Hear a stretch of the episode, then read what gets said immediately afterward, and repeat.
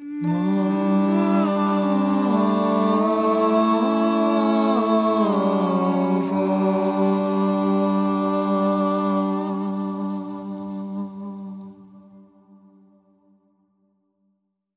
خانواده های خوشبخت همه مثل هم اما برای کامل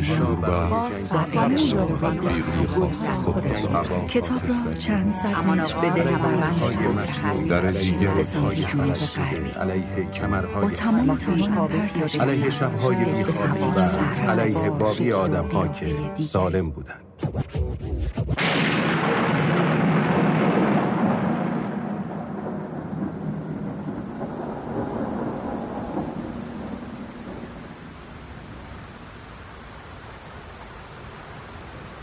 کتاب شنبه شماره 9 مجله شنیداری روایت و داستان.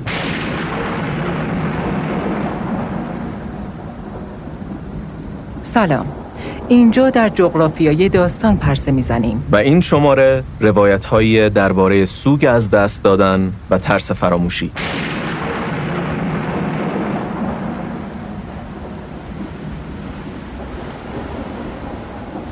با یک ماه تأخیر پاییز کتاب شنبه رو شروع می‌کنیم. و با شماره 9 کتاب شنبه همراهتون هستیم. از استودیو زمین ماها با صدای ما رو میشنوید. و تمام شماره های کتاب شنبه رو می‌تونید از Castbox، Apple Podcast و Google Podcast بشنوید. روی پلتفرم های کتابراه، فیدیبو، تاقچه و نوار هم رایگان هستیم. در این شماره من اشکان شهریاری. همراه من پروین دشتی شماره 9 کتاب شنبه رو برای شما اجرا می‌کنیم.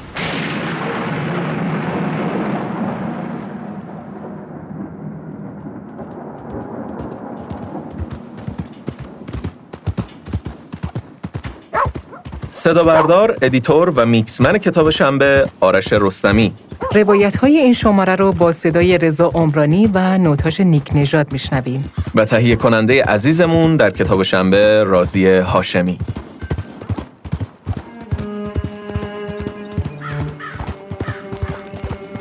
دو هفته دیگر گذشت. اولین روزهای ژانویه بود و مهی سرد دشت وسیع را بیحس کرده بود. درماندگی مردم وخیمتر شده بود و احتضار کویهای کارگران زیر فشار توهیدستی ساعت به ساعت شدیدتر می شد. ماهی که گذشت یه رمان خیلی خوب از ماهوا منتشر شد.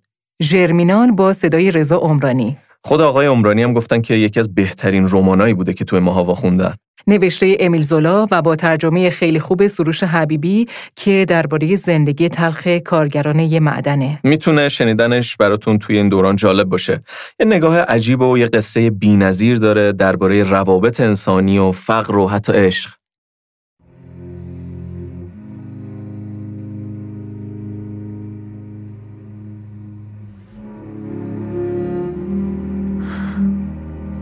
پرسیدم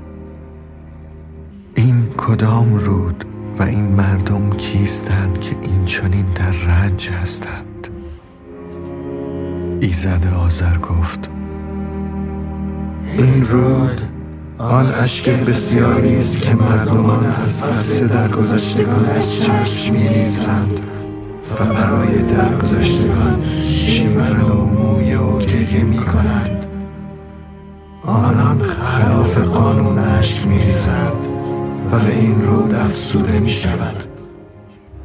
به جهانیان بگو شما که شیون و مویه می کنید چین چند بدی و سختی به روان درگذشتگان شما رسد.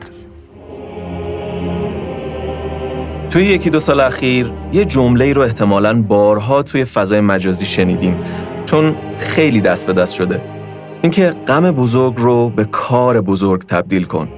این در واقع مربوط میشه به مستند توران میرهادی مدیر مدرسه فرهاد و از بنیانگذارای شورای کتاب کودک. آره توی اون مستند این جمله بوده که مادرش بهش میگه و خیلی هم با شوخی های مختلف میشه و هم استفاده های زیادی شد. ولی یه نکته توش داره و اونم تبدیل اندوه به چیزی یا کاری برای گذر از دوره سوگ. ما توی این شماره می‌خوایم درباره همین گذر حرف بزنیم. اینکه آدما چطور این دوره رو میگذرونن. و البته مثل همیشه توی ادبیات بررسیش می‌کنیم. یه چیزی که توی این شماره سراغش رفتیم کتابای کمتر خونده شده است. که حالا یا نویسنده هاشونو کمتر می‌شناسیم یا کتاباشونو. From the plains that sleep below to the canyons open wide, hear the song of gentle morning for the lost and lonesome bride. سوگواری فقط مربوط به مرگ آدم نیست. دوره که ترک هر چیزی یا هر کسی در ما یه شکاف یا یه گسست به وجود میاره. حتی از دست دادن خونه یا شغلی که وابسته شیم یا شهر و کشوری که خاطراتمون رو ساخته و حتی اشیایی که به هر دلیلی برامون وابستگی به وجود آوردن. از لحظه از دست دادن و جداییمون از هر کدوم اینها تا برقراری دوباره مرزهایی که به واسطه غم یا دردی از بین رفته رو دوره سوگ میگیم. یه نظریه هم دربارش هست که میگه سوگ چیزی درباره مرگ یا اونچه که از دست رفته نیست. چیزی درباره زندگیه. اما به شدت توضیح ناپذیره و همون ناتوانی ما در برابر تحمله. اینکه در برابر از دست رفته ها کاری ازمون بر نمیاد. انگار دیگری یه زندگی دیگه خواسته که جدا از خواست و زندگی ماست و سوگ رو به وجود میاره. آدم سوگوار برای گذر از این مرحله باید به چیزی چنگ بزنه تا بتونه تاب بیاره و بهش قدرت تحمل بده. آثاری که قراره با هم مرور کنیم درباره شخصیت‌هایی که در حال گذر از این دورانن و بررسی می‌کنیم که هر کدوم چه چیزی رو و چطور از دست دادن. و یه چیزی که تو این دوران خیلی تلخه صبح‌های بعد از اتفاقه وقتی بازمونده چشم باز می‌کنه و می‌فهمه دوران سوگ شروع شده. هر روز صبح حدود ساعت 6 و سی دقیقه در تاریکی بیرون. صدای زبال دانای فلزی. اگه اون بود آهی از سر آسودگی می‌کشید و با خودش می‌گفت شب بالاخره به پایان رسید.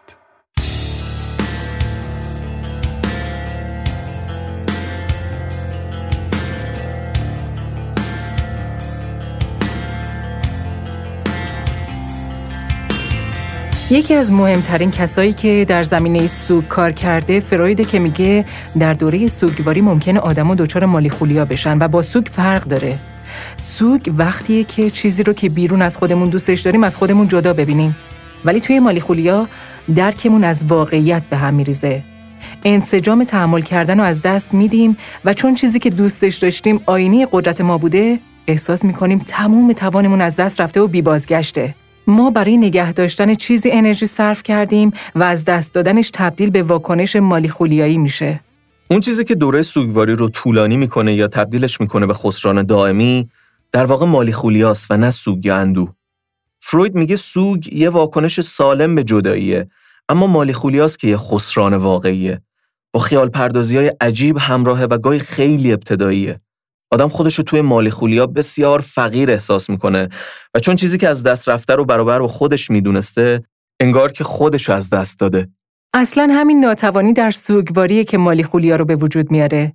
فروید میگه نبودن یه تأثیر مناسب باعث میشه که مالیخولیا به وجود بیاد نه جدایی از کسی یا چیزی و این شروع دوران جنونه. یه مثال خوبی هم برای این گفتش می‌زنه که نمایشنامه حملته. میگه حملت و جنونش برای اینه که نتونسته برای پدرش سوگواری کنه. انگار یه لباس عزای دائمی تنش می‌کنه. و واسه همینم هست که توی دوران جنگ ها خودکشی زیاده. سوگ های پشت سر همه که به آدم ها اجازه نمیده دوران سوگواریشون رو بگذرونن. فروید میگه مالیخولیا احساس تأسف از نبودن کسی یا چیزی که دوستش داریم نیست. احساس ناامیدی مطلق از اینه که دیگه به دستش نمیاریم و همه چیز برامون خالی و توهی از معنا میشه. از این به یه جور دوران اسارت هم نامی بره. انگار آدم به یه جور زوال دائمی اعتقاد پیدا می‌کنه و بوسه ها اثری از خود به جا نمی‌گذارن و فقط زخمای عمیقن که نقش خودشونو به هر ترتیبی روی جسم و روح آدم حک می‌کنن و رابطهش رو با گذشته و تاریخ هم از دست میده. همه چیز براش تبدیل به ویرانه میشه. گاهی آدما سوگشون رو به تمثیل تبدیل می‌کنن مثل کاشتن گل یا درخت برای کسی که از دست دادن گاهی وقتا به فلسفه رو میارن و گاهی اعتقادات جدیدی مثلا توی مذهب پیدا می‌کنن هر کسی تلاش می‌کنه برای گذر از این دوران راهی پیدا کنه اما تصویر آدم مالیخولیایی تصویر کسیه که روبروش ویرانه که می‌تونه تا سالها فقط این ویرانه رو تماشا کنه. یه جور توانایی خیال کردنی که باعث میشه چیزی یا کسی که دیگه در دسترس نیست در خیال و در جلوی چشمش قرار بگیره. اینکه می‌خواستی از ریشه هات جداشی تو رو به استرابی شدید و سرکوب شده دچار کرده بود. فشار اصلی جنگ های درونی همیشه نصیب جسمت میشن و ضربه هایی که ذهن توان رویارویی به اونا رو نداره بر جسم فرود میاد. از اینجا خود ویرانگری شروع میشه و رنج شکلش عوض میشه. ممکنه بعضیا رو به شدت تو زمان حال نگه داره و متمرکز کنه. حافظه رو ضعیف می‌کنه و آدم فکر می‌کنه که بی خاطره شده. مثلا یکی از نشونه های بروزش هم پیاده روی های بسیار طولانی و بیمارگونه است که اصطلاحاً به اون آدم میگن زائر بیخواب. کسی که با پاهای آماسیده و تاول زده همیشه در حال راه رفتنه.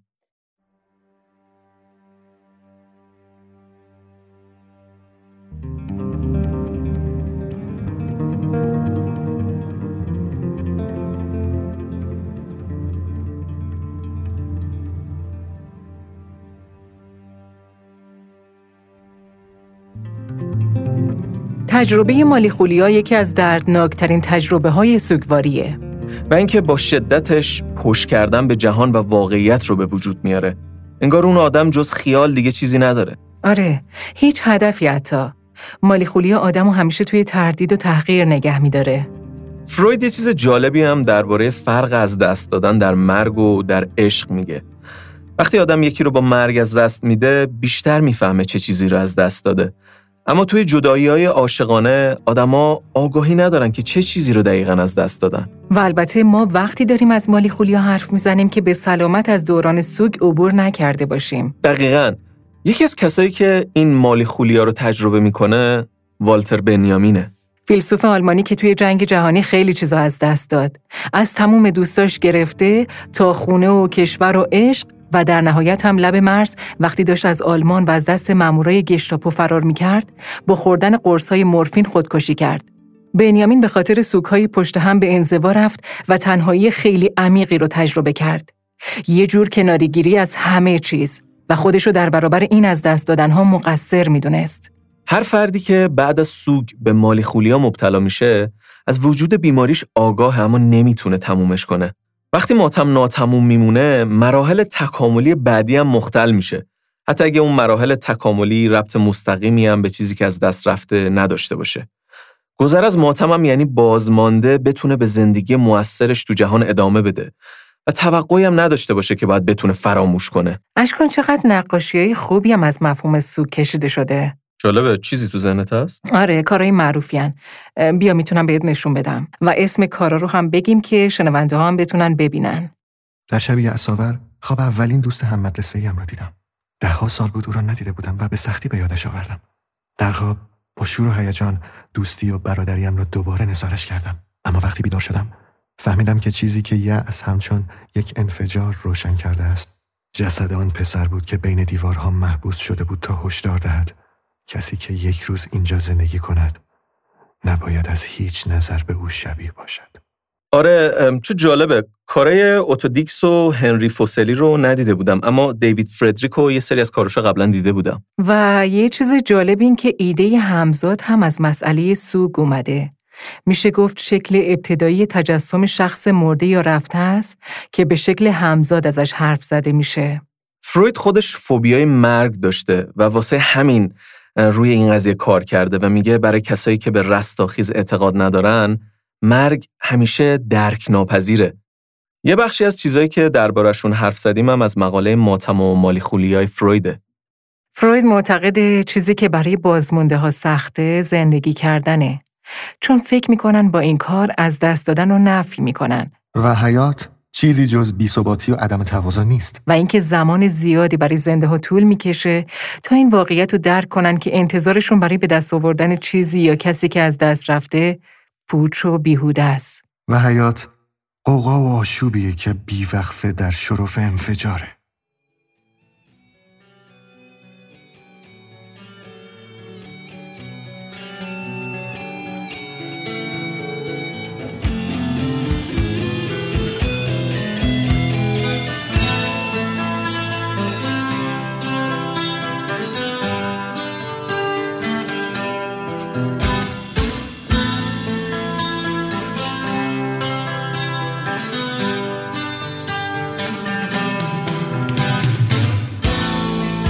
همیشه وقتی درباره سوگ حرف می‌زنیم معمولا اولین چیزی که به ذهن می‌رسه چیزی درباره مرگه.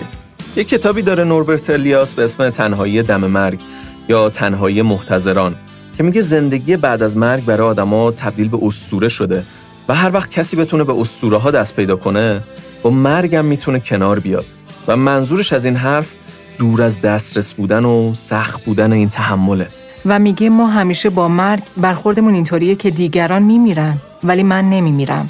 و این ربطی به آگاهیمون از اینکه همه میمیرن نداره.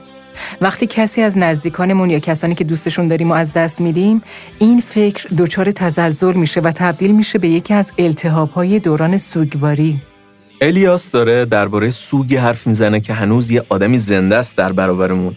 اما می‌دونیم که داره از بین میره و توی فضای آستانگی مرگ و زندگی به سر می‌بره. بسیار هم تنهاست درباره سالهای زوال آدم محتظره که الان می‌خوایم با یه رمان بیشتر به این نظریه بپردازیم اما یه اتفاقی برای بازمانده و دوران سوگش میافته. اینکه درسته که همدردی زنده ها با محتضران سخته ولی توی این حالت بخشی از سوگ طی میشه. زنده ها مدام دارن با سایه بدنی که داره قایب میشه زندگی می‌کنن و مدام در معرض تهدید آرزوها و رویاهاشونن. مرگی بسیار آرام سیمون دوبوار دقیقا همین چیزی که الیاس دربارش گفته. داستان همین تنهایی دم مرگ و سوگ کسی که کنار آدم محتظره مرگی بسیار آرام بر اساس ماجرای واقعیه و دقیق و با جزئیات مرگ آروم یه آدم رو روایت می‌کنه. داستان, مادر... من جور دیگه ای بود. اون علیه خودش زندگی کرد. سرشار از شور و شوق بود اما تمام نیروش رو به کار میبست تا اونو پس بزنه. و این رد انکار رو به زور به خودش میقبولوند تو بچگیاش تن و روح و جونش رو زیر آوار مقدسات مچاله کرده بود. به اون یاد داده بودن به خودش سخت بگیره. در درونش زنی خونگرم و آتشین مزاج نفس می‌کشید. اما کج رویده، مسله شده و بیگانه بخیش. خود دوبواره. سیمون دوبوار توی یه سفر کاری بوده که بهش خبر میدن مادرش توی هموم زمین خورده و راهی بیمارستان شده. مجبور میشه سفرش رو نیمه تموم بذاره و برگرده کنار مادرش و داستان از همینجا شروع میشه. توی شروع داستان مادر حال وخیمی نداره و خود دوبوارم مدام این امید رو میده که تو دوباره راه میری و زندگی روزمره تو داری. کارهایی که دوست داره رو مثال می‌زنه که دوباره پاتو تو آشپزخونه می‌ذاری، غذا میپزی، خرید میری، اما رفته رفته ما متوجه میشیم با آدمی روبرویم که هر لحظه بیشتر به مرگ نزدیک میشه و سوگ دوران احتضار برای دختر شروع میشه و در واقع اون زندگی قرار نیست دیگه برگرده. زیبایی رمان هم همینجاست که مدام در بین روایتی که از حال وخیم مادرش میده به رابطه مادر و دختری برمیگرده و خیلی راحت تمام روزهای تلخشون رو هم به یاد میاره. در واقع انگار دوران احتضار و سوگش دوران مرور کردنه. روزهای خوبشون توی کودکی و نوجوانی رو به یاد میاره. علایقشون روابطشون با هم. خونه هایی که توشون زندگی کردن و مدام برمیگرده روی تخت بیمارستان و یادمون میاره ما با مرگ ذره ذره یه آدم و سوگ بازمونده طرفیم. نگاهی به عکسی از آن سالها میاندازم. من هجده سال دارم و مادرم تقریبا چهل سال است. دلم برای هر دویشان میسوزه. برای خودم که آنقدر جوان بودم که چیزی نمیفهمیدم و برای مامان که آیندهش تباه شد.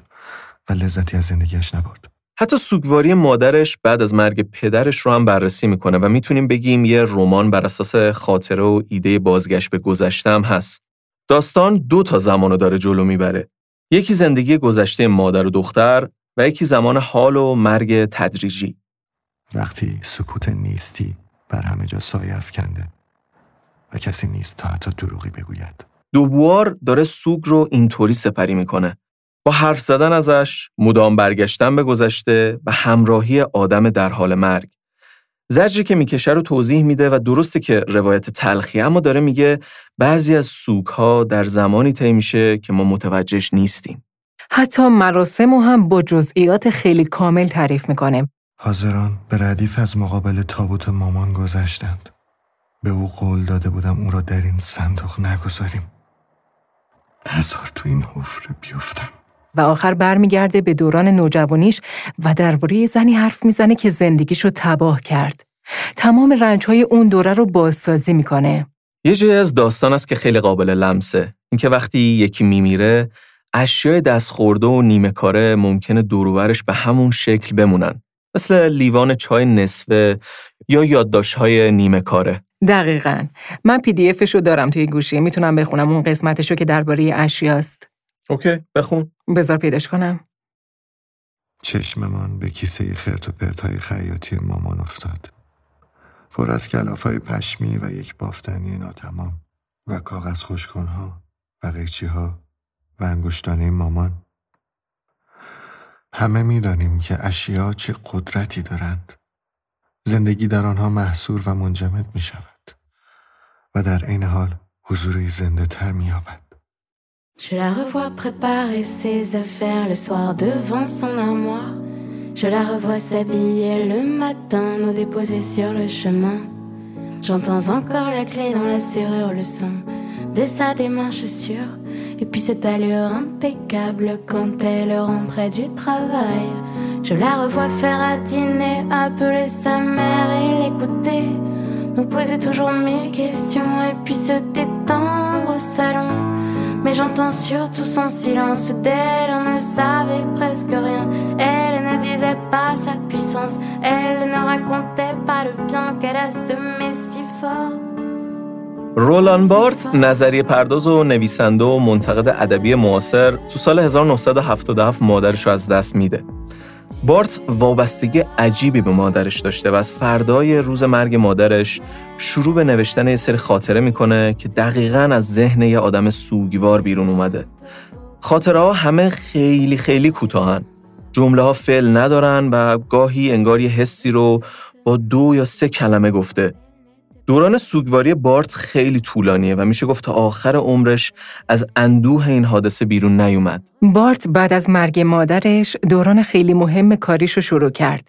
تمام مقاله ها و کتاب ها و پژوهش های مهمش، کنفرانس ها و دوره های آموزشیش همه توی این دوره نوشته شد و برگزار شد.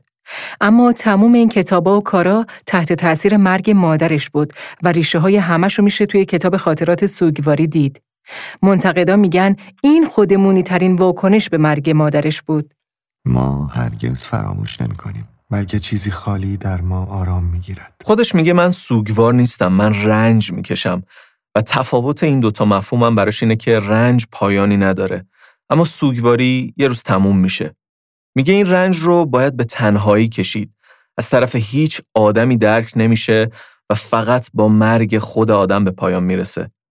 28 اکتبر 1977 جمعی شلوغ. در اتاق کناری به او فکر می‌کنم. همه چیز فرو میریزد. اینجا آغاز رسمی عزاداری طولانی و بزرگ است. برای اولین بار در این دو روز تصور قابل باوری از مرگ خودم. دقیقا واسه همین درده که نمی‌تونه روی نوشتن تمرکز کنه و یادداشت‌هاش شبیه پرسه های لحظه ذهنه. یه چیزی هم که خیلی براش سخت بوده اینه که دیگران همش بهش می‌گفتن شجاعت تو حفظ کن و نمی‌دونن شجاعت تو این شرایط یعنی میل به ادامه زندگی که واسه بازمانده خیلی خیلی سخته. بارت میگه توی دوران این سوگ تو هیچ جمعی راحت نبوده. فقط می‌تونسته رنج رو با نوشتن و کلمات بیان کنه و یکی از مهمترین چیزایی که این سوگ ازش گرفته این بود که دیگه نمی‌تونست توی زندگی عشق بورزه. یک سال بعد از مرگ مادرش توی یکی از یادداشتاش میگه این دوران آدمو خودشیفته می‌کنه و این دقیقا جاییه که احتمال شروع مالی خولیاست. 3 نوامبر 1977 از سوی, سوی او همه چیز یک سوگواری تمام و کمال را می‌خواهد. از سوی دیگر به من به من سبکی و زندگی ارزانی دارد. انگار هنوز می‌گوید.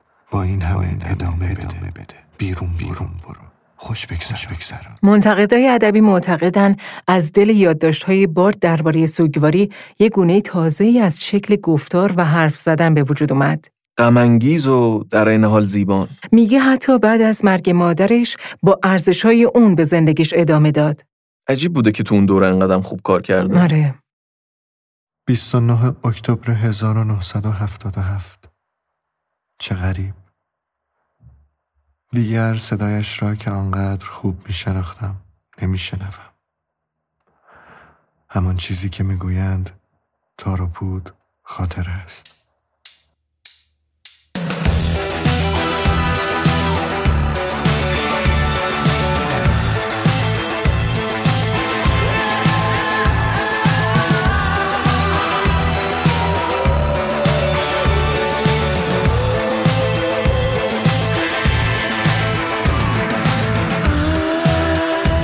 چیزی که کسر شده از مجموع همه اونچه که بوده بیشتره.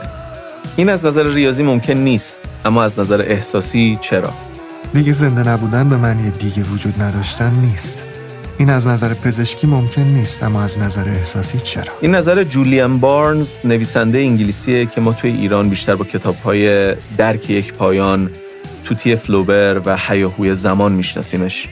می‌خوایم درباره یکی از آثارش که کمتر خونده شده حرف بزنیم که شرح یک سوگواری عاشقانه با مرگه. کتاب عکاسی، بالون سواری، عشق و اندوه و یا با یه ترجمه دیگه سطوح زندگی. بارنز توی 32 سالگی با پت کاوانا که یک زن آفریقایی تبار بوده آشنا میشه. پت توی دفاتر ادبی کار می‌کرده و بارنز هم به خاطر رفت و آمدش به دفترهای ادبی با پت آشنا میشه. پت توی 62 سالگی میمیره و دوران سوگ و رنج بارنز شروع میشه. اون توی زندگی مرگهای زیادی رو تجربه کرده بود. اما میگه هیچ کدوم با این غم برابری نمی‌کرد. چون درک یک مرگ یا یک اندوه کمکی به درک مرگها و اندوهای دیگه نمی‌کنه. آخرین چیزها با وضوح تمام یادم میآید. آخرین کتابی که خواند، آخرین نمایشی که با هم رفتیم، آخرین شرابی که نوشید، و آخرین لباسی که خرید. آخرین آخر هفته ای که زدیم بیرون با هم. آخرین تختی که با هم رویش خوابیدیم و مال ما نبود. آخرین متنی که نوشته بودم و او را به خنده انداخته بود. آخرین قطعه موسیقی که وقتی آمد خانه برایش گذاشتم.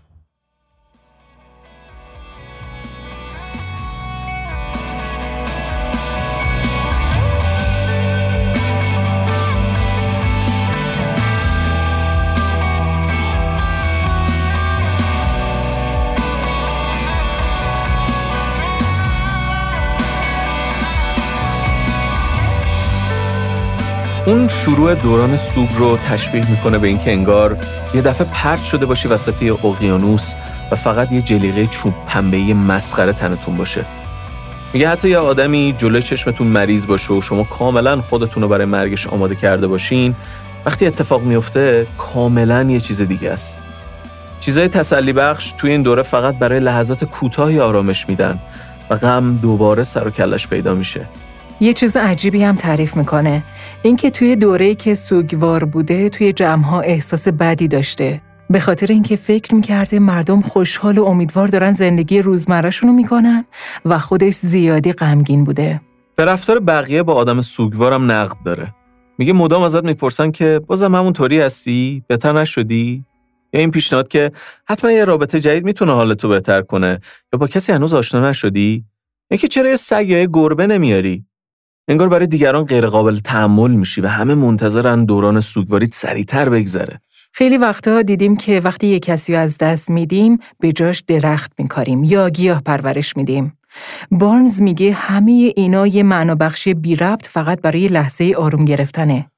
بارنز تا مدت ها می‌رفته جایی که همسرش رو دفع کرده و به چوب بلوط بالای سرش روغم می‌زده چون همسرش شبا به پاش روغم می‌زد. تعریف می‌کنه که درسته اینا راههایی برای تسکینه اما با هر کدوم از این راهها شما فقط دارین از مسیر اصلی دور میشین. حتی شکل‌های اسطوره‌ای و حماسی های عاشقانه براش مسخره است. آره چون به درد انسان معاصر نمی‌خوره. چگونه این اندیشه زود گذر را که دیگر هرگز اینجا نخواهد بود بیان کنم؟ به نظر میآید برای زنده ماندن باید فورا دنبال چیز دیگری روانه شوم. تنهایی یعنی کسی را در خانه نداشته باشی که بتوانی به او بگویی فلان ساعت به خانه باز خواهم گشت یا کسی که صدایش بزنی. من اینجام. اومدم.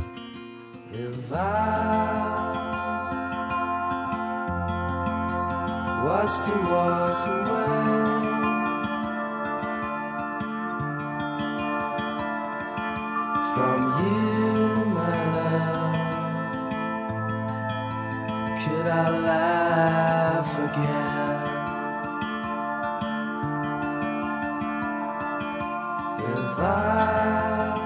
بارنز تعریف می‌کنه که به مرور متوجه می‌شده چیزای مشترکشون داره از دست میره و این دلتنگی و صد برابر می‌کرده و فقط کار کردن و گذر زمانه که می‌تونه اندوه سوگواری رو کم کنه. البته که بیرون اومدن آدم سوگوار از سوگ شبیه بیرون اومدن قطار از یه تونل تاریک نیست. شبیه بیرون اومدن یه مرغ دریایی از یه لکی نفتیه. غیراندود شده برای تمام عمر. یه داستانی هم تعریف می‌کنه که یه نقاشی مدل همه کاراش همسرش بوده و وقتی زن میمیره نقاش تا پیری هم زنش رو تو اون زمان جوونیش نقاشی می‌کرده تو تحلیل آثارش میگن سوگواری دیوونش کرده اما بارنز میگه این کاملا طبیعیه. دیگران فقط درکی از اندوه اون آدم ندارن. ما خیال می‌کنیم که با او جنگیده ایم هدفی داشتیم بر اندوه چیره شده ایم زنگار از روحمان زدوده ایم در حالی که تنها اتفاقی که افتاده این است که اندوه به جای دیگری رفته.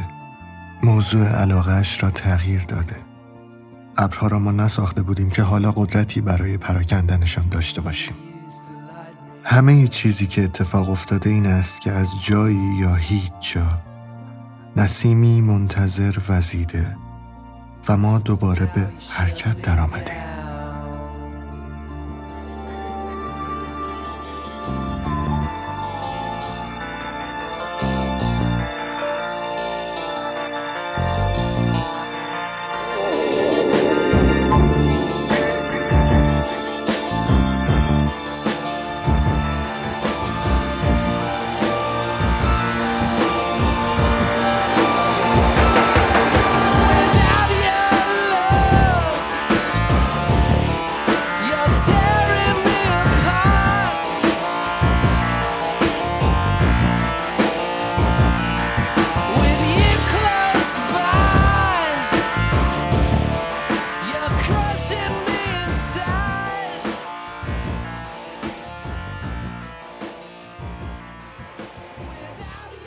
می‌خوایم یه داستان کوتاه بشنویم درباره مرگ با صدای نوتاش نیک نجات که خیلی هم زیبا اجراش کرده.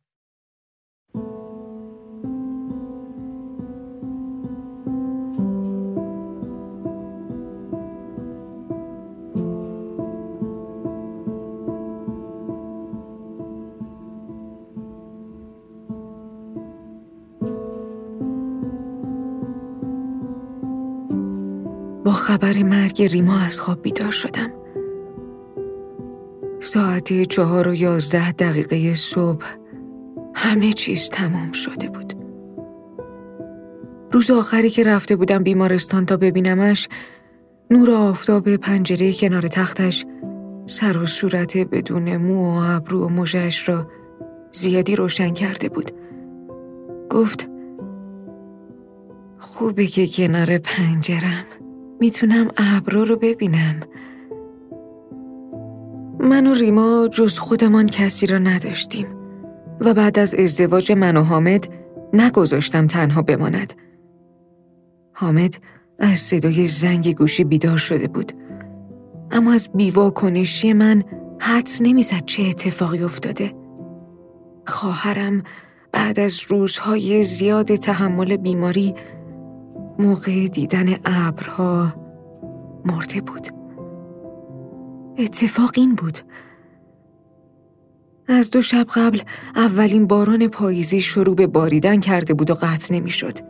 تمام قبرهای خالی قبرستان پر از آب شده بود و همه جا را گل کرده بود و جنازه را خاک نکردند.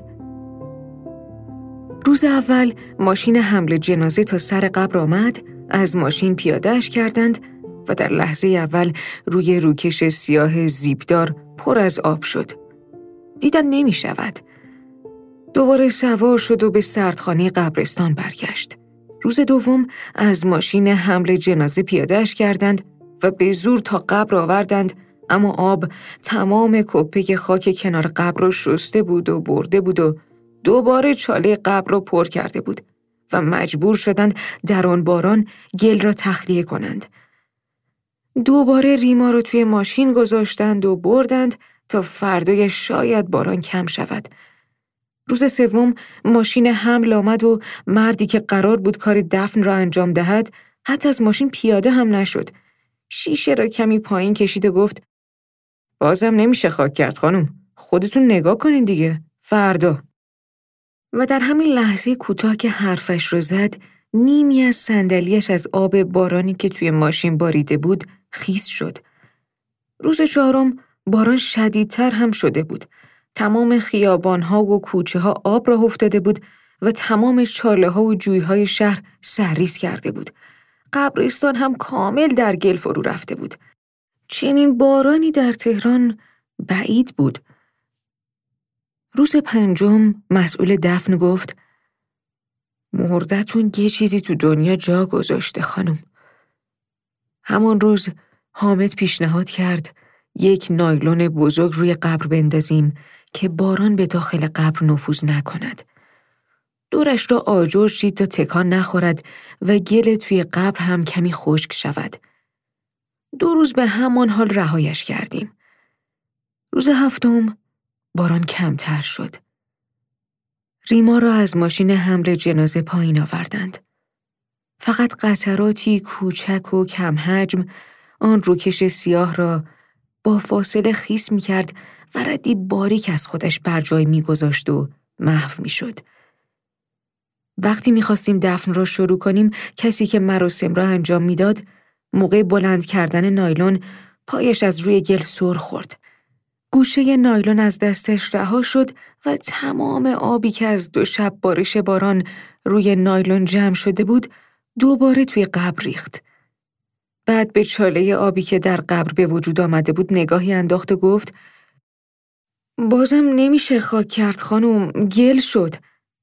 حامد نگاهش کرد. خشمش را با زحمت فرو خورد و آرام گفت گل شد پوفیوز آره؟ جنازه ریما دوباره به سردخانه برگشت. عصر آن روز باران دوباره شدید شد. موقع برگشت حامد گفت اوزامون شده شبیه ماکاندو. گفتم ماکاندو؟ گفت صد سال تنهایی مارکز. بارون بعد نمی اومد. یا پس از تاریکی مراکامی شایدم شبیه آمریکایی آرام گراهامگیرین که جنازه های جنگ توی گل و بارون قلط می‌زنن و تیکه های گوشتشون حرفش رو با صدا کردن بلند اسمش قطع کردم. دو روز بعد بالاخره باران بند آمد. اما یک مه عجیب شهر را پوشاند. هیچ جا را نمی‌شد دید. انگار صبحی زود در اوایل بهار بر روی قله باشی. همان روز ریما را بعد از نه روز توی خاک گذاشتیم.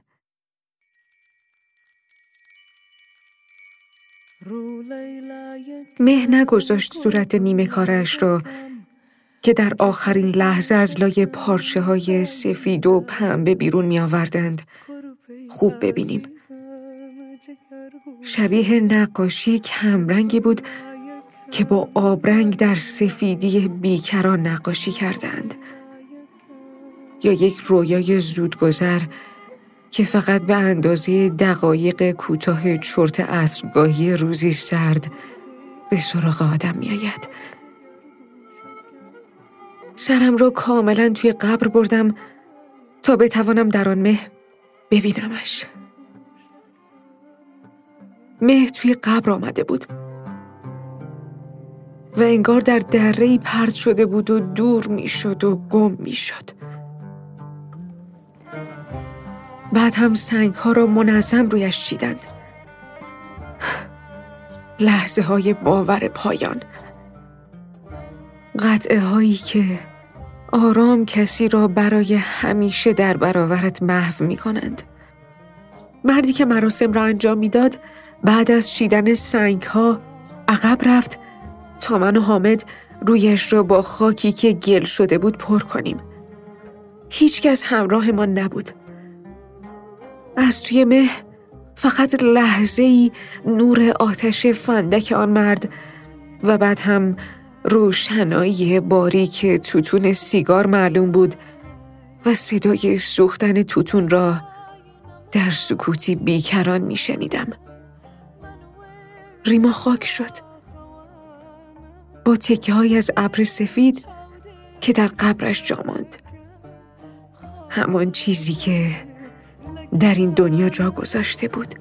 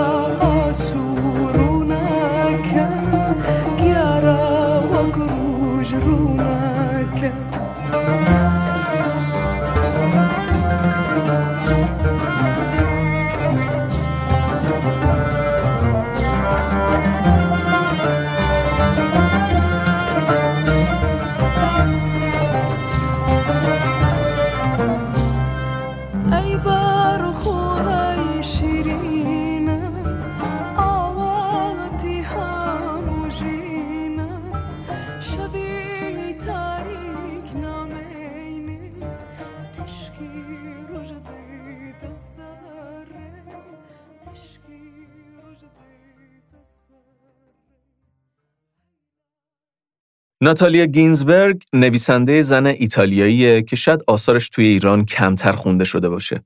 بیشتر شاید با این رمان ها بشناسیمش. فضیلت های ناچیز، ولنتینو، شهر و خانه یا هرگز از من نپرس که یادداشت‌هاش درباره سینما و ادبیاته و نغم سمینی هم ترجمهش کرده.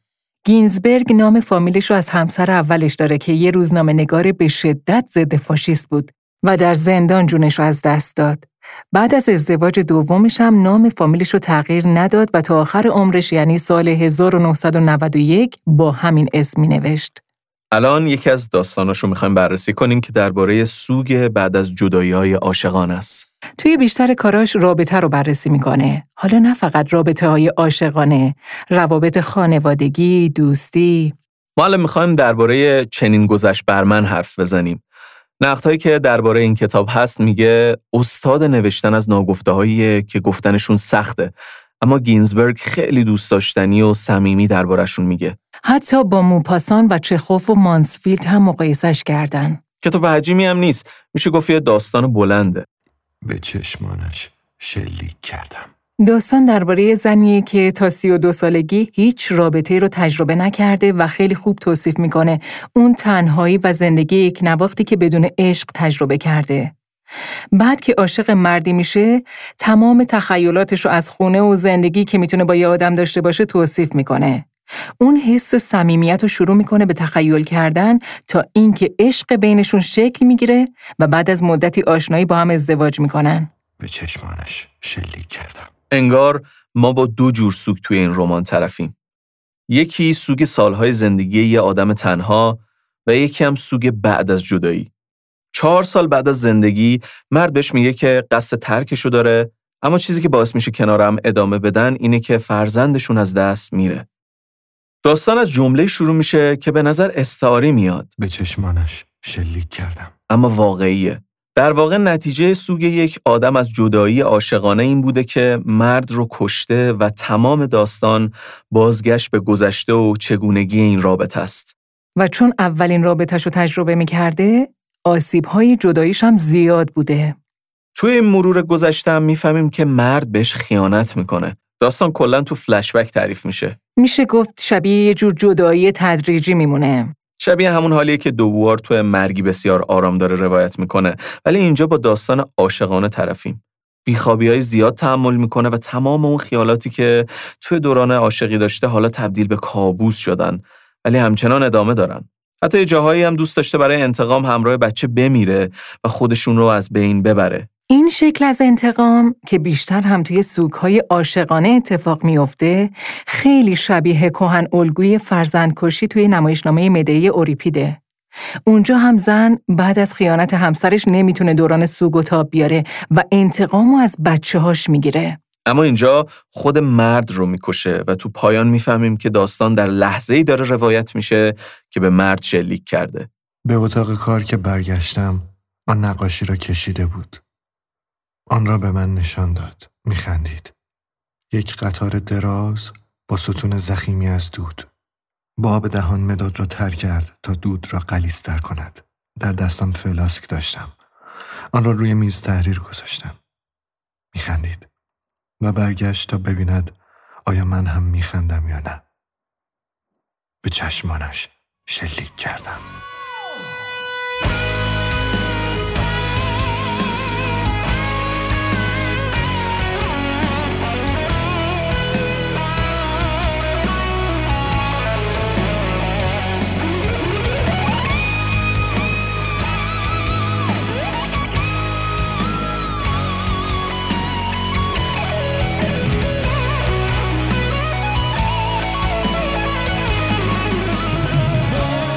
اول بهت زده می‌شوی. دلت نمی‌خواهد باور کنی. سعی می‌کنی به خودت بقبولانی که همه چیز همانطور که بود باقی میماند. این هیولا تأثیری بر زندگی تو نخواهد گذاشت. تا اینکه زندگی تکه تکه می‌شود و مرگ جای همه چیز را می‌گیرد. کافی اولین بمب یا موشک جای اصابت کنه یا یک کشور کمی آرایش نظامی به خودش بگیره. تا سوگ جمعی آدم ها در دوران جنگ پناهندگی و دوری از خونه و ترک کامل زندگی شروع شه. آوریل 1992 جنگ بین سه کشور بالکان با هم شروع میشه. یعنی بوسنی، کرواسی و سربستان. اسلاونکا دراکولیچ که زن خبرنگار و نویسنده سربستانی بود با این نگاه خیلی تازه به جنگ مشاهداتش از اتفاقاتی که اون روزا تو منطقه بالکان در جریان بود می نویسه. دراکولیچ مجبور میشه زاگرب رو به سمت اروپا ترک کنه. چهار کتاب کمونیسم رفت ما ماندیم و حتی خندیدیم، کافه اروپا، دیدار دوباره در کافه اروپا و بالکان اکسپرس درباره همین مشاهدات و با یه روایت خیلی دلنشین و خوب نوشته شده. الان یه بخشی از شکل سوگواری جمعی این جنگ رو با نگاهی که دراکولیچ بهش کرده بود با هم مرور می‌کنیم که مربوط به سوگ ترک اجباری خونه و کشوره. دراکولیچ میگه چیزی که توی سوگ جنگ خیلی مشهوده بهت و باور نکردنه. درسته که داری تک تک نشونه های یه شروع وحشتناک رو می‌بینی ولی مدام داری به خودت میقبولونی که چیزی قرار نیست تغییر کنه. وقتی داشتم خانه را ترک می‌کردم تا انتهای جاده دیدمش که کوچک می‌شد. شبیه خانه های اسباب بازی. سعی می‌کنی اینقدر به کارهای زندگی روزمرت بچسبی تا به خودت حالی کنی که همه چیز عادیه. بعد تعریف می‌کنه که انقدر تغییرات زندگی توی همه چیز نفوذ می‌کنه که یهو خودتو می‌بینی که چقدر فرق کردی. حتی نمی‌دونی مثلا برای خودت کفش بخری یا نه. و چیزی که این دوران رو سخت می‌کنه اینه که می‌بینی از یه جایی به بعد خودت هم همدست این جنگ شدی. تبعید شدگان. خسته و رنجور از روزهایی که در پناهگاه گذرانده اند از سفر دشوارشان و ویرانی هایی که پشت سر گذاشتند از قطار پیاده میشن زندگی تکه تکه میشه و مرگ جای همه چیز رو می‌گیره. ولی آدم می‌خواد انقدر نادیدش بگیره تا به مرز خفگی برسه. توی این شکل از جدا شدن از کشور و خونه آدما اعتیاد به اخبار پیدا می‌کنن. وقتی دوران پناهندگی شروع میشه تمام رابطه ها از دست میره. چه با آدما چه با تمام جزئیات زندگی روزمره. دراکولیچ وقتی زاگرب رو ترک می‌کنه چند تا کتاب با خودش برمیداره. چون فکر می‌کرده یه مدت کوتاهی تو کشور نیست و دوباره برمیگرده. اما آدم رفته رفته وقتی همه چیزو باور می‌کنه شروع می‌کنه برای خودش زندگی ساختن. اما همه اینا شبیه اینه که داری به کت یا کفش یه آدم دیگه عادت می‌کنی. میگه اون موقع شرایط حاکم بر کشورهای اروپای شرقی جوری بود که ما رو به این باور رسونده بود که تغییر غیر ممکنه و نباید براش تلاشی کرد. آنها ترجیح می‌دهند گذشته را فراموش کنند. باورشان نمی شود که تاریخ بار دیگر تکرار می شود. باور نمی کند چون این چیزی ممکن باشد. جنگ این آدم ها را به اشباهی متعلق به گذشته تبدیل کرده. و میگه آدم توی این سوگ یه لجبازی هم با خودش داره. مثلا اخبار پناهجوها رو دنبال نمی‌کرده چون معتقد بوده پناهجو نیست. اما همیشه اشیا قوی ترین چیزایی هستن که یادت میندازن تو به جایی که هستی تعلق نداری. این نوع از سوگواری خیلی رفت و برگشتیه. همیشه ذهن دوپاره است و این سوال رو مدام از خودت می‌پرسی که من واقعا قبل از ترک خونه و کشور زندگی می‌کردم؟ مثل اینکه زندگیت از یه ظرف شکسته داره میچکه و این اندوه دو بخش داره. نفرت و ترس. وقتی مرز رو رد می‌کنی به خودت میگی همه چیز تموم شده اما چیزای بیشتری در اون طرف مرز شروع میشه. به محض اینکه سر حرف رو با کسی باز می‌کنی جنگم فورا سر و کلش پیدا میشه.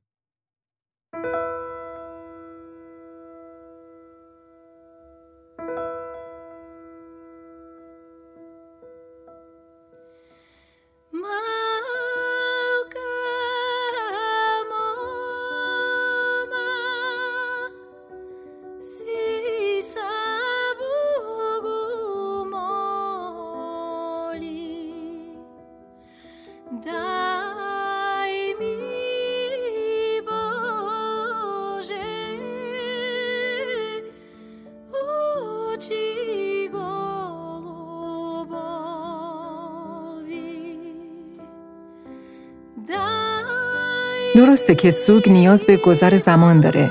اما دراکولیش میگه سوگ بعد از جنگ با گذر زمان از بین نمیره. چون تازه سر و کله قربانیان زیرزمینی پیدا میشه و یه تصویر بسیار تلخ از این ماجرا تعریف می‌کنه. سالها بعد از جنگ توی خونه ای صاحب جدیدی میاد. تو حیات خونه یه چاه بوده و وقتی با تناب سطل چاه رو بالا می‌کشن می‌بینن توی سطل پر از انگشتای قطع شده و آلت جنسی مردون است.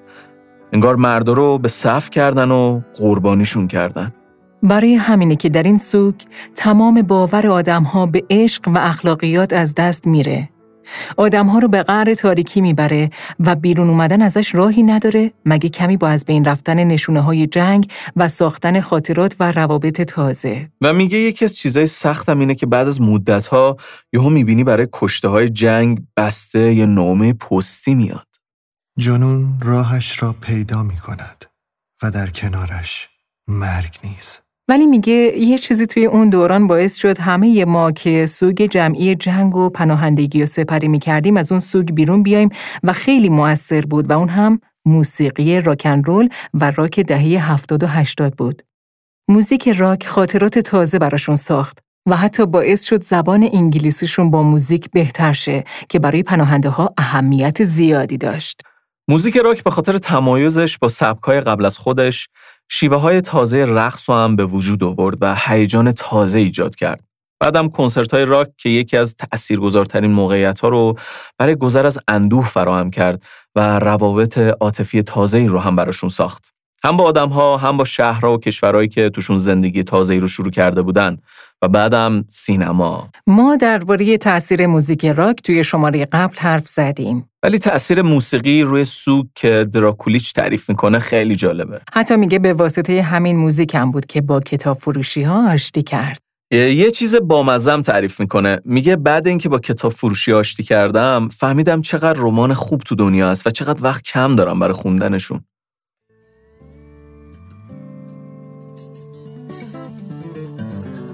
Two weeks later, this detective shows up and tells me that company's pressing charges. One speedy trial later, they locked me up on 24 separate counts of arson. در سال 1870 در اتریش سیگارهایی در بازار عرضه می شد که در جعبه های مقوایی که روی آنها عکس عقاب دو سری کشیده شده بود قرار داشت. نه در اطراف این جعبه ها فورا سر و کله آدم هم نمایان می شد.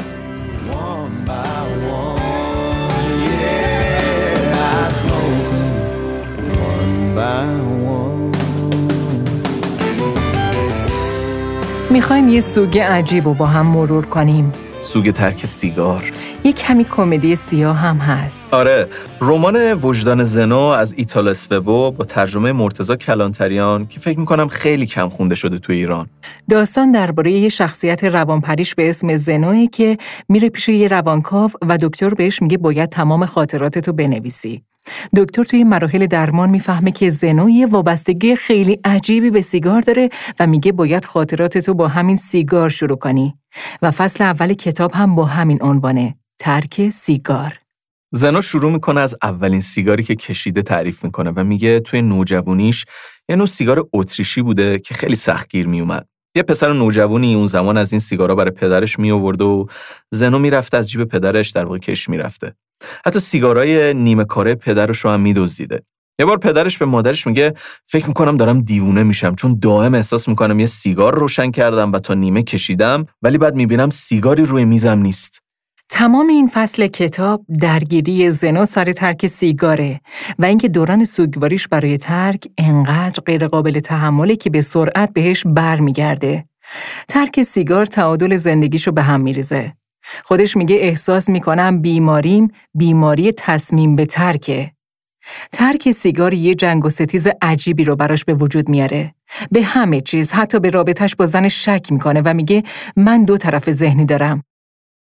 اون طرفی که سیگار می‌کشید یه چیزی درباره رابطم با زنم به هم می‌گفت؟ چرا فکر می‌کنی زنت بهت خیانت می‌کنه؟ اون برای این کار ابدا احتیاج نداره تو رو جایی زندانی کنه تا به مقصد برسه. و طرف دیگه ذهن که سیگار رو ترک کرده بود یه چیز دیگه. احمد جان مثل اینکه نمی‌خوای درک کنی. چه امتیازی که شوهر قایب باشه. و اون دکتری تنها باشه که تو پولشو میدی. هر فصل کتاب درباره یه بخشی از زندگیشه. مثلا ازدواجش، معشوقش، مرگ پدرش، کارش و همه اینها تحت تأثیر بخش اوله که مرز بین کشیدن و ترک سیگاره. کمدیش بی‌نظیره. میگه طولانی ترین زمانی که می‌تونه سیگار رو ترک کنه زمانیه که به کنیاک رو میاره و به کنیاک اعتیاد پیدا می‌کنه. بعد برای اینکه کنیاک رو ترک کنه دوباره شروع می‌کنه به سیگار کشیدن. وقتی دانشجو بودم یک بار مجبور شدم کاغذ دیواری اتاق اجاره ام را قبل از تخلیه آن به هزینه خودم عوض کنم. چون جایی روی دیوار نبود که تاریخ آخرین سیگار ثبت نشده باشد. شاید از آن جهت این اتاق را تخلیه می کردم که دیوارهایش بدل به قبرستان تصمیم های مؤثر و مفید شده بود. و دیگر امکان نداشت در آن تصمیم مؤثر مفید جدیدی اتخاذ شود. ماجراهای زندگیش توی فصلهای بعد هم خیلی عجیبه به خاطر روانپریشیاش میشه گفت یکی از شخصیت کمیاب توی ادبیاته. و سوگواری عجیبی رو طی می‌کنه و در آخر هم می‌فهمه فقط با نوشتن خاطراتش که پیشنهاد خود دکتره می‌تونه کمی خودش رو رو پا نگه داره اما مسئلهش حل نمیشه دکتر به اندوه و به آرامی گفت هیچ کس از سرنوشتش راضی نیست.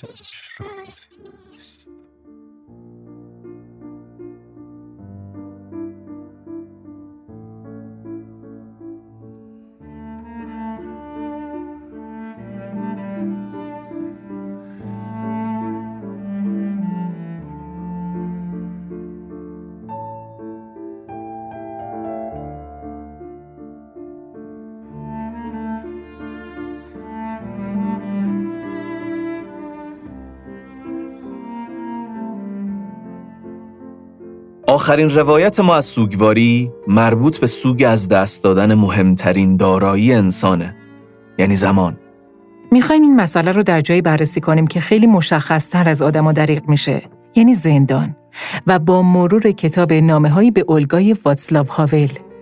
واسلاو هاول نویسنده و سیاستمدار جمهوری چک و در سالهای کوتاهی هم رئیس جمهور چک بود و در دوران براندازی حکومت کمونیستی توی چکسلواکی تحت تعقیب قرار گرفت و زندانی شد.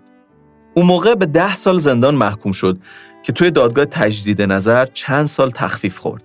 اما خودش می‌گفت چون می‌دونه تحت تعقیبه هر جا که می‌رفت یک کیف لوازم ضروری با خودش می‌برد مثل تیغ اصلاح، چسب زخم، شونه و مسواک و اینا. توی دوران زندان شروع کرد به نوشتن نامه به همسرش اولگا که خیلی دوستش داشت و خیلیاش مربوط میشه به رنجهایی که برای از دست دادن زمان توی زندان متحمل شد.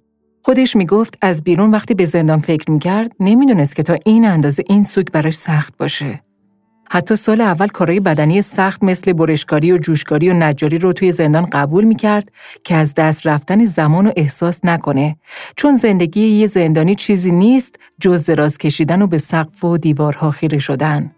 خودش بعدا گفت نوشتن این نامه ها به اولگا باعث شد که یه شیوه تازه برای نگاه کردن به خودم پیدا کنم. فکر می‌کرد بیرون از زندان همه چیز کم کم داره ترکش می‌کنه و روابطش داره از بین میره. و تنها چیزی که هاول رو به گذشته وصل می‌کنه اولگاس. این نامه ها رو میشه مثل یه رمان خون. پر از نگاه های تازه به زندگی و عشقن. منتقدای ادبی این کتاب رو یه رمان عاشقانه هم می‌دونن. اون تمام وقت داره مفهوم زندگی که داره تو سالهای زندان از دست میره رو مرور می‌کنه.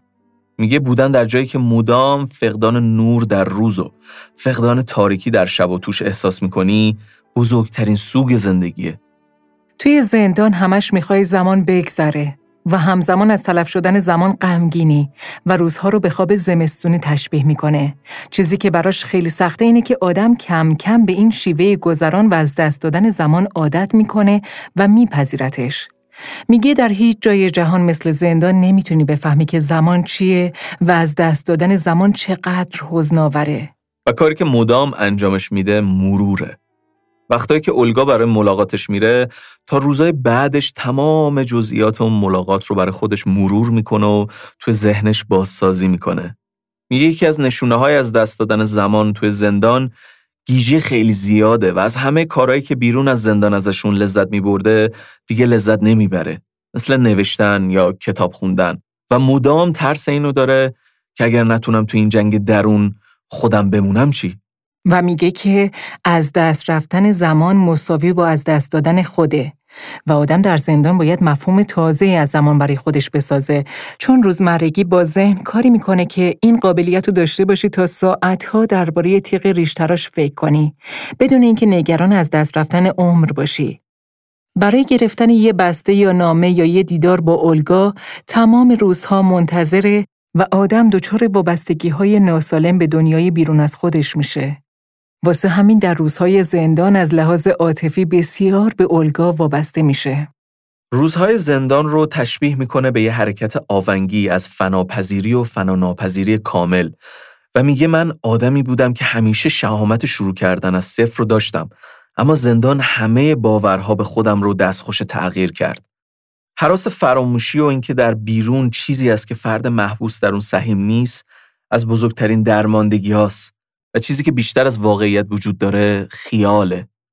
تمام روزمره رو با الگا از صبح که بیدار میشه تا شب توی ذهنش بازسازی می‌کنه. و میگه در تمام لحظه های کوتاهی که یهوی شادی به ذهن خطور می‌کنه یا لحظه دلپذیری شکل می‌گیره اندیشه مرگ سهیم نبودن در جهان بیرون و ترس از فراموش شدن اون شادی رو از بین می‌بره همش آگاهی که زندگی بدون فرد زندانی داره پیش میره و اینکه آدما هر فکر و خیالی داشته باشن کمتر دل مشغول فرد زندانی میشن.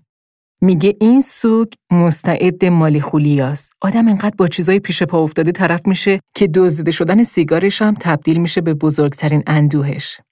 هاول این نامه ها رو با یک جمله کوتاه تموم می‌کنه. میبوسمت و اشک. نمایشنامه میبوسمت و اشک محمد چرمشیر هم بازخانی همین نامه های هاول به اولگاس که به خاطر همون جمله های کوتاه نام نمایشنامش رو همین گذاشته. شنبه سوم نوامبر 1979 اولگای عزیزم برای تو اهمیت دارد که درباره نحوه تفکر من فکر کنی و نمی‌خواهم فقط برای اینکه آنقدر مغرور بوده ایم که خود واقعیمان را نشان نداده ایم. با همدیگر دچار سوء تفاهم شویم. تو در این جور موارد بیشتر از من به اصول پایبندی. این را می‌دانم. اما در این مورد معتقدم که سراحت اهمیتی بسیار حیاتی دارد. به نظر می رسد که برای مدتی بسیار طولانی تنها خواهی بود. استرابی که تا به حال دور من بوده به پایان خواهد رسید و جای آن را روزمرگی طولانی زندگی هر روزه زندگی بیار خواهد گرفت. فکر می‌کنم تو هم باید درباره این نحوه گذراندن این دوره فکر کنی. افکارم در باب این موضوع از این قرار است. آزرده نباش و نگذار دست خوش نومیدی شوی. در آن صورت نمی‌توانی به هیچ کس هیچ گونه کمکی بکنی و فقط اعصاب خودت را از بین می‌بری. بهتر از فعال و سرگرم باشی. این به من هم بیشترین لذت رو خواهد داد. به هر کاری که تا کنون کرده ای ادامه بده. کتاب ها، کنسرت ها، ارتباط های اجتماعی دنبال کردن وقایع. احتمالا بشکهی بزرگ از تلخی قصه در انتظار من است. البته آن را به تنهایی خواهم نوشید اما از پسش برخواهم آمد. نگذارین مایه ناراحتی افسردگی یا نومیدی تو شود. به من بیاندیش اما به تلخی هایم نه. همینقدر که من به آنها می‌پردازم کافی است. و اگر بدانم که این زندگی تو را هم قرار است به نکبت بکشد همه چیز برایم سخت در خواهد شد. آنچه بیشتر از هر چیز به من کمک خواهد کرد این است که بدانم تو از عهده اوضاع به خوبی برمیایی خوشحال و فعال هستی. میدانی چه می‌خواهی و تسلیم نومیدی نمی‌شوی. تا کنون خیلی چیزها را از سر گذرانده ایم و این یکی را هم از سر خواهیم گذراند. هر یک از ما بار نگرانی های خود را دارد و هر یک از ما باید به شیوه خودشان را بکشد. اول از همه باید همدیگر را نه افسرده که حمایت کنیم. راستی به اینجا تلگراف هم می‌توانی بفرستی. امیدت را از دست نده. و دوستم داشته باش. میبوسمت و عشق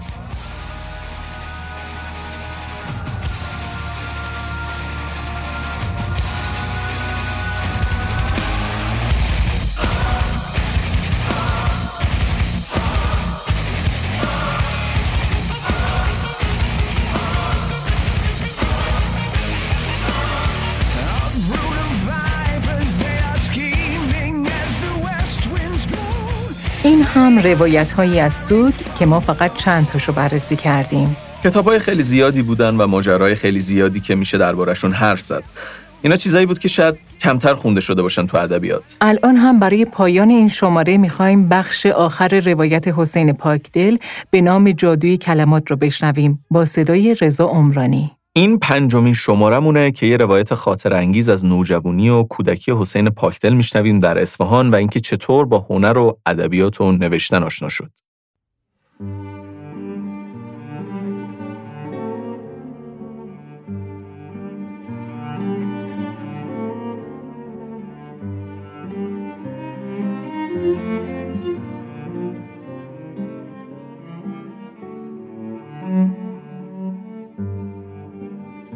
ما بزرگ می شدیم و سبز میدان کوچک می شد.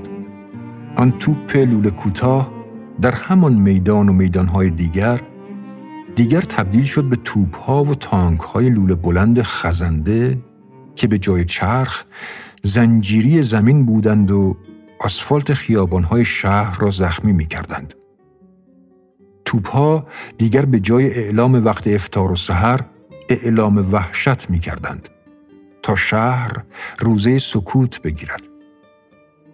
دیگر حافظ حکومت نظامی و منع رفت آمد بودند. دیگر هیچ کدام به نظر اسباب بازی نبودند. ما بزرگ می شدیم و مجسمه وسط سبز میدان با افتار کلام شهر از آن بالا افتاد و صد تکه شد. ما بزرگ شدیم و سرلشکر ناجی فرماندار ریزندام ولی مقتدر نظامی اصفهان که قرار بود ناجی ملت باشد آنقدر از پشت رادیو و تلویزیون برای همه خط و نشان کشید که فردای سقوط مجسمه ها چسبید به دیوار و به دمی هیچ شد. انگار که هیچ وقت نبود. بعد یک روزه خیابان ولی عهد شد ولی عصر. ولی خیابان عبدالرزاق عارف و شاعر هنوز همان است که بود و تا ابد هست. ما بزرگ شدیم و اسم بانک ها در سبز میدان عوض شد ولی هنوز پول می فروشند. ما بزرگ شدیم و آن روزخانی های خانه دایی با مرگ آقا فضل الله تمام شد اما در جاهای دیگر به شکلی بزرگتر برقرار شد ولی دیگر آقای سمسامی نبود که با آن حیبت رستمگون و رخش یگانش بیاید و به ما بگوید اگر فرصت شد آدم باشیم. ما بزرگ شدیم و زاینده رود رود زاینده شهر ما با تمام رگهایش خشکید. ما بزرگ شدیم و جسم امه و امه ها به خاک فرو شد. اما کلامشان تا همیشه بر زبان من و ماها جاری است. دادا هنوز هم هیچ جدولی را نیمه رها نمی کند. ولی به قول خودش در حل جدول زندگی فرو مانده ایم. ما فکر می کنیم بزرگ شدیم ولی دای حاجی از اول بزرگ بود. بزرگ و با سخاوت. آنچنان که از وقتی پسرش شهید شد سلامتی و لبخند را برای همیشه به زندگی بخشید. ما بزرگ نشدیم و پدر ایستاده و با عزت مرد. انگار آقا شیر با رفتنش منش بزرگی را هم با خود برد. ما بزرگ می شدیم و حجم اتفاقات از ظرف ذهن من و ما بزرگتر بود. دلم می‌خواست بلد بودم همه را آنطور که بود بنویسم.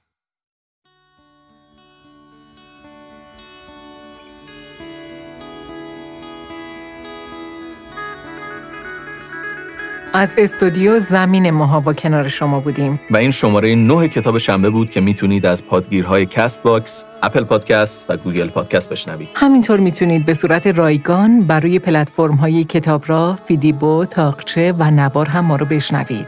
تا شماره بعدی کتاب شنبه ازتون خداحافظی می‌کنیم. خدا نگهدار. خداحافظ.